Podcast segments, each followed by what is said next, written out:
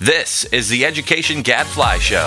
I mean, uh, you know, charter schools are not nearly as funny as Ryan Lochte and Donald Trump. What does Gadfly say?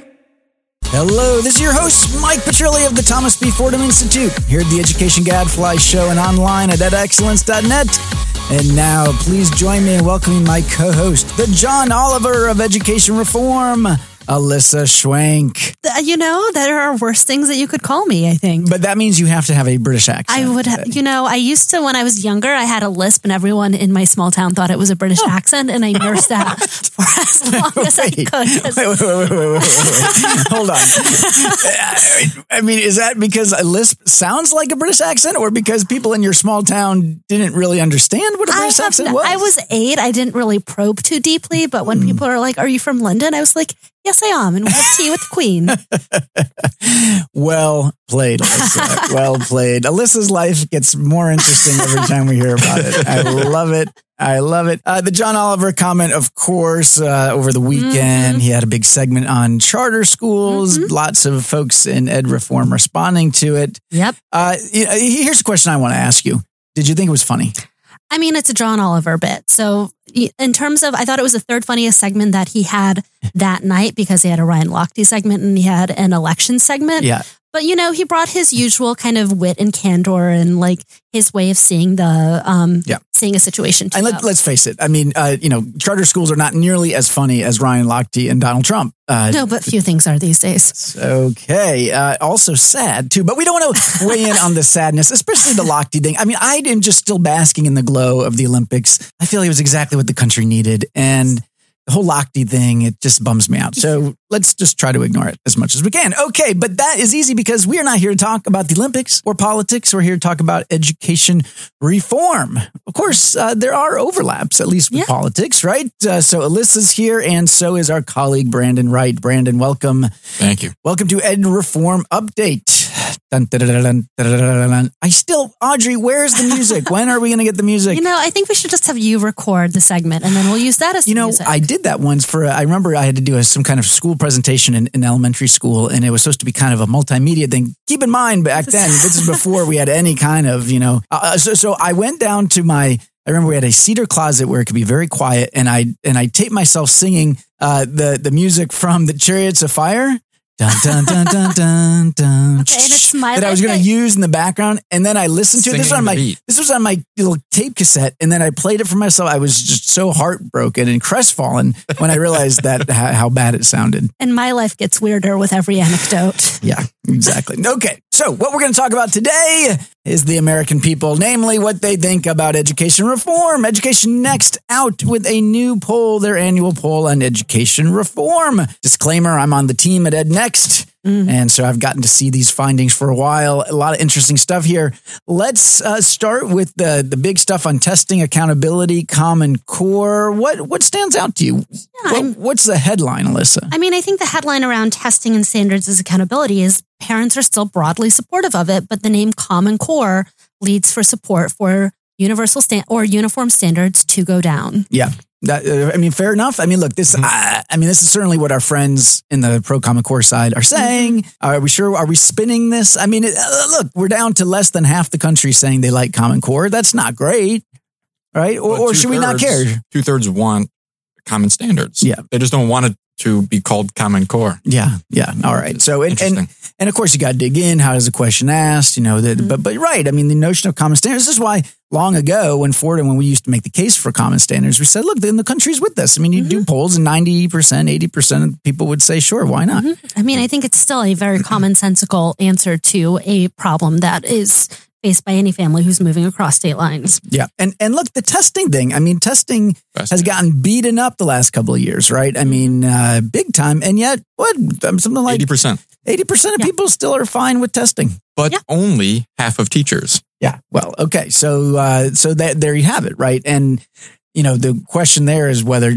teachers just still feel like they're being forced to teach the test, or if that's really about teacher evaluation. Mhm. Uh, we certainly know now from some other research that the opt out folks are largely being driven by the concern about using tests. So, Mhm. uh, you know, it all depends how you use these tests. All right. What about school choice? How are we doing on the charter school and school voucher front? Well, charter schools pretty good. Vouchers not so good these days. Uh, yeah, Um, de- declining support on vouchers. We'll talk about that a little bit, including some very bizarre findings on partisanship. That was what stuck out the most to me. Uh, so tell us about that, Alyssa. What, what do you So see? I'm interpreting it correctly. Uh, vouchers, which are traditionally an initiative that have come from the right, have been, you know, kind of the domain of the Republicans, have greater support among Democrats these days, Mm, particularly those for low income students. right. Now, so this is fascinating, right? Because, you know, you go into a state legislature, I mean, overwhelmingly, as you said, Alyssa, it's going to be Republicans supporting vouchers for poor kids.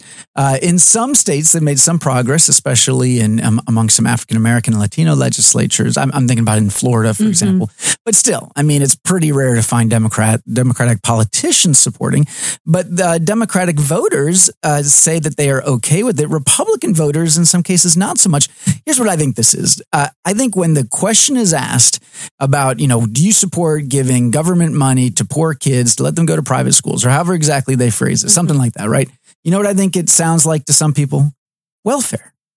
Right? I mean, I think that there may be some conservatives, some Republicans out there who hear the question and say, it sounds like a giveaway to poor people to get to send their kids to private school. I can't afford to send my kids to private school. Why am I for this? Sounds like food stamps. It sounds like welfare. It sounds like Yeah. you know a government giveaway. That maybe that is what people are responding to more than stepping back and saying, "Well, do I support free market principles and Mhm. competition? And do I think that school choice is a good Mhm. thing?" Yeah, Yeah. I've, I've I've I've been doing ed reform now for three and a half years, and I think among the big issues, vouchers probably it, it it's it's it's explained the worst. Like like it, it it's it's just a little opaque. Mhm. Um, so I just doubt that the average person really knows exactly what vouchers are, how they're Mhm. applied, Mhm. how they vary, as opposed to something like charter schools or testing or teachers. Yeah. right? Yeah, I do think, and kind of going along the Mike's hypothesis, which I think could, you know, very well prove to be true, a lot more Democrats live in cities than Republicans do, or a lot more people who identify as Democrat live in cities than Yeah. Republicans. And if you're from a more rural area,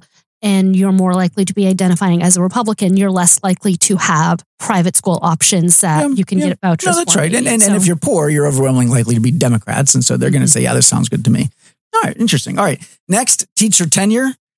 Nobody likes it except for the teachers. Except for the teachers. Right. I mean, something right. I mean, something like, Thirty-one percent uh, are are for it. So yeah, o- overwhelming opposition. percent are And- and- And here's the thing. I mean, we just had this this this week this big uh, decision in California. The Vergara Mhm. case is basically dead there. That the court is not going to continue to allow this thing moving forward. But apparently, they're going to try the federal courts now. Uh, okay, Oh, great. All right, good luck with that. We'll see how that goes. Uh, and and there are other states where similar cases are going forward, and they may have an easier time because of the the way their state constitutions are written. But you know, you'd say, "Wow, overwhelming support to reform teacher tenure. Why can't we do this legislatively?" Well, it's because teachers still support teacher tenure. What right? stuck out to me though too is you know teachers have huge support for teachers tenure, which makes sense. But teachers also reported that they found 10% of their colleagues to be ineffective. Yeah. And Well, I also found it so 67% of teachers like tenure, which actually means that 33% of them don't. yeah. Well, which sure. which which I actually think is kind of surprising. Yeah, well, look, and, and about we know that about a third, about thirty three percent of teachers are Republicans. Uh, Mhm. so you know these may be the more conservative teachers out there. You know, Alyssa, th- to your point about teachers, they they acknowledge there are bad apples Mhm. out there. I I can totally appreciate that teachers who work inside this crazy system of ours, Mhm. these horrible bureaucracies, right? Um, you know, where decisions get made that seem to make no sense whatsoever. That a lot of teachers just don't trust that administrators are going to fire the right teachers. That's totally fair. Right? Having worked in one of those Yes. schools at the bottom of all of that bureaucracy. I mean, this is, I think this has always driven the fear about teacher evaluations is just a lack of trust in the people that, that the, the, these Mhm. things are going to work. You know, that if they could be convinced that the bad teachers really were going to be moved out of the classroom and the good teachers were going to be acknowledged, uh, there might be more support for this thing. But we just have to remember teachers, a lot of teachers at least work inside dysfunctional systems Mhm. uh, and they know it. And I think we should empathize with them on that. Good one- important point. but one- one last point on funding. Uh, I love the questions we ask on funding because we, we ask people if you support more money for schools, higher salaries. Then we tell people, hey, uh, by the way, in your state, here's how much you actually spend on schools. Here's how much you actually uh, pay teachers. And guess what happens? Cuts the support almost in half. and nobody knows how much they're spending. No. Everyone thinks they're spending a Undercuts lot. it like crazy. Right. It's like those old carnival games where you're asking how much does this guy weigh or Yeah. how many jelly beans are in the jar. Nobody knows and nobody's good at estimating. Yeah, but you know uh, we can't. I mean, so we know because we're we do this every day. Okay, but even we might be off by a little bit. But I mean, I don't know. I think about other areas. If you had to ask me, you know, what what does our country spend per per person on healthcare costs every year? I don't know. I have no idea. Right, I have no idea. What does the average police department spend per citizen on defending the? I mean, I don't know. Oh. Right? No idea. I mean, now Couldn't it feels like schools. Well, it's kind of like we know what college tuition costs. We should know how much people are spending on their schools, but they don't. We people underestimate it, and especially teacher salaries. And Mhm. and you look out there, you know. I, I'm always shocked. We live in this bubble in Washington D.C. You look at what a median family income in America is, and it's Mhm. always seems shockingly low. Mhm. When people hear that, you know, teachers are making, you know, people have the idea that teachers don't make much money. When you tell them, well, actually, teachers, the average teacher salary in your neighborhood is, you know, fifty thousand dollars a year. They say, wait, what? Mhm. Uh, wait, so a, a, a family that has two teachers, uh, you know, husband and wife are both teachers, is making six figures. I mean, that's news to a lot of people. Yep. I mean, I also think it kind of goes to show the extent to which the money that we spend on students doesn't necessarily even make it into the classroom. You know, like per pupil funding is Mhm. X level, but it goes for a lot of other stuff. And what parents see on the back end is the notes home for more paper and for more Kleenex and things like that. So I do think that possibly explain some of the disconnect too. And and I have to say, I mean, that still puzzles me. I mean, because you do the math, you say, all right, ten thousand dollars per kid. Let's say twenty five kids in a classroom. That's two hundred fifty thousand kids in a mm-hmm. classroom. We're paying the teacher fifty thousand plus benefit. Where's the rest of the money going? Mm-hmm. It circles back to the dysfunction you talked about. Yeah. Five minutes ago. Yeah. Yeah. Right. That Yeah. that Yeah. perhaps is just not being spent well. yeah, yeah, or or It can't be. It, perhaps. it's just hard to pin that down. Okay, lots more to dig into, folks. Check it out on the Education Next website. Understand, I believe the Cap and Gallup poll comes out next week, so they'll have some more findings as well. Uh, so again, things, some things to cheer from the reform side, and some things to be concerned about. Uh, but you know what? Hey. I'm just back from vacation. I'm going to be optimistic. I- I'm going to say I'm feeling good. I'm Yeah. feeling good, baby. I- it's always good to see what people are thinking about these things Last- when you live in this uh, ed reform. In all seriousness, I mean, after all the the stuff we watch on a daily basis, it sure feels like reform is getting pummeled. Uh, you know, in the news cycles, uh, you know, the the major things, standards testing, charter schools are still uh, holding pretty strong. Uh, so I'm going with that. All right, that's all the time we've got for that segment. Now it's time for everybody's favorite, Amber's Research Minute.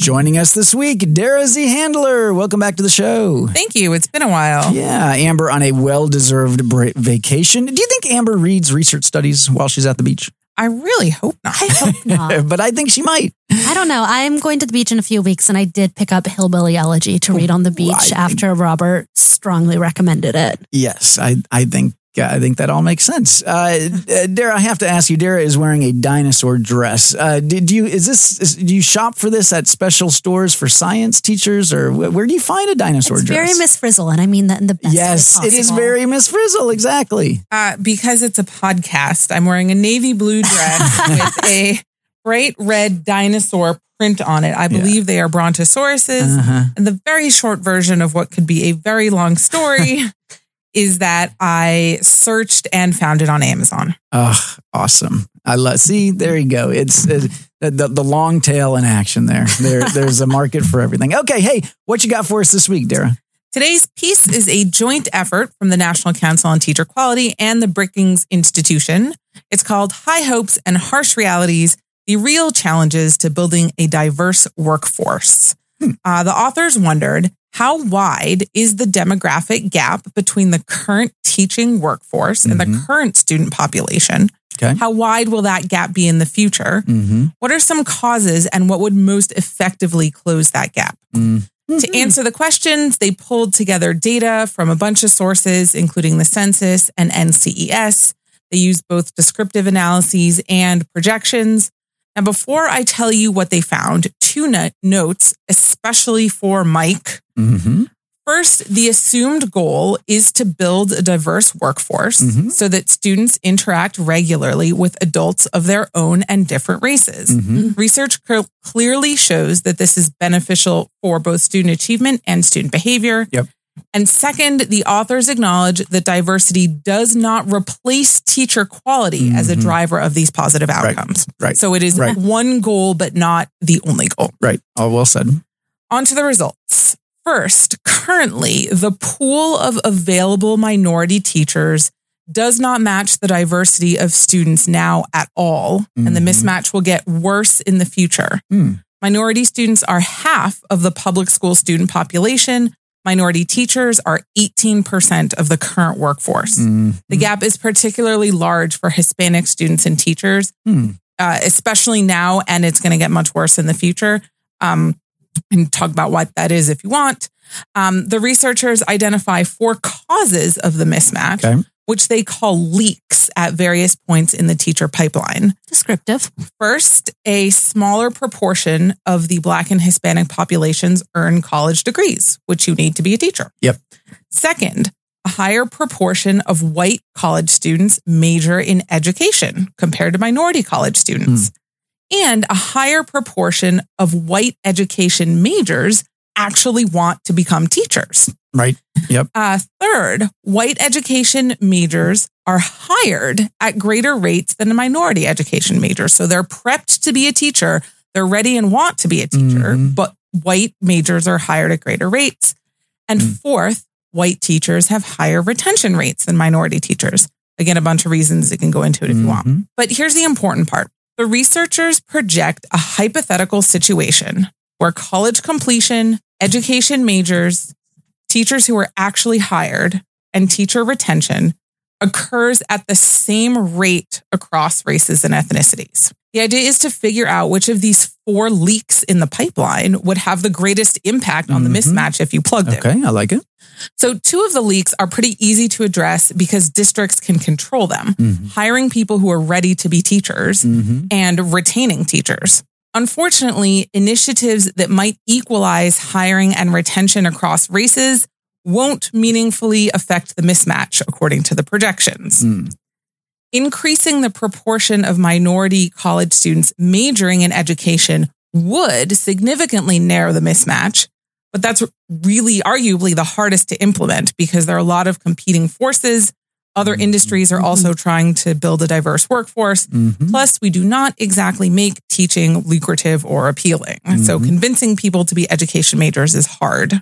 Increasing college graduation rates would also narrow the mismatch, again, more so than hiring and retention.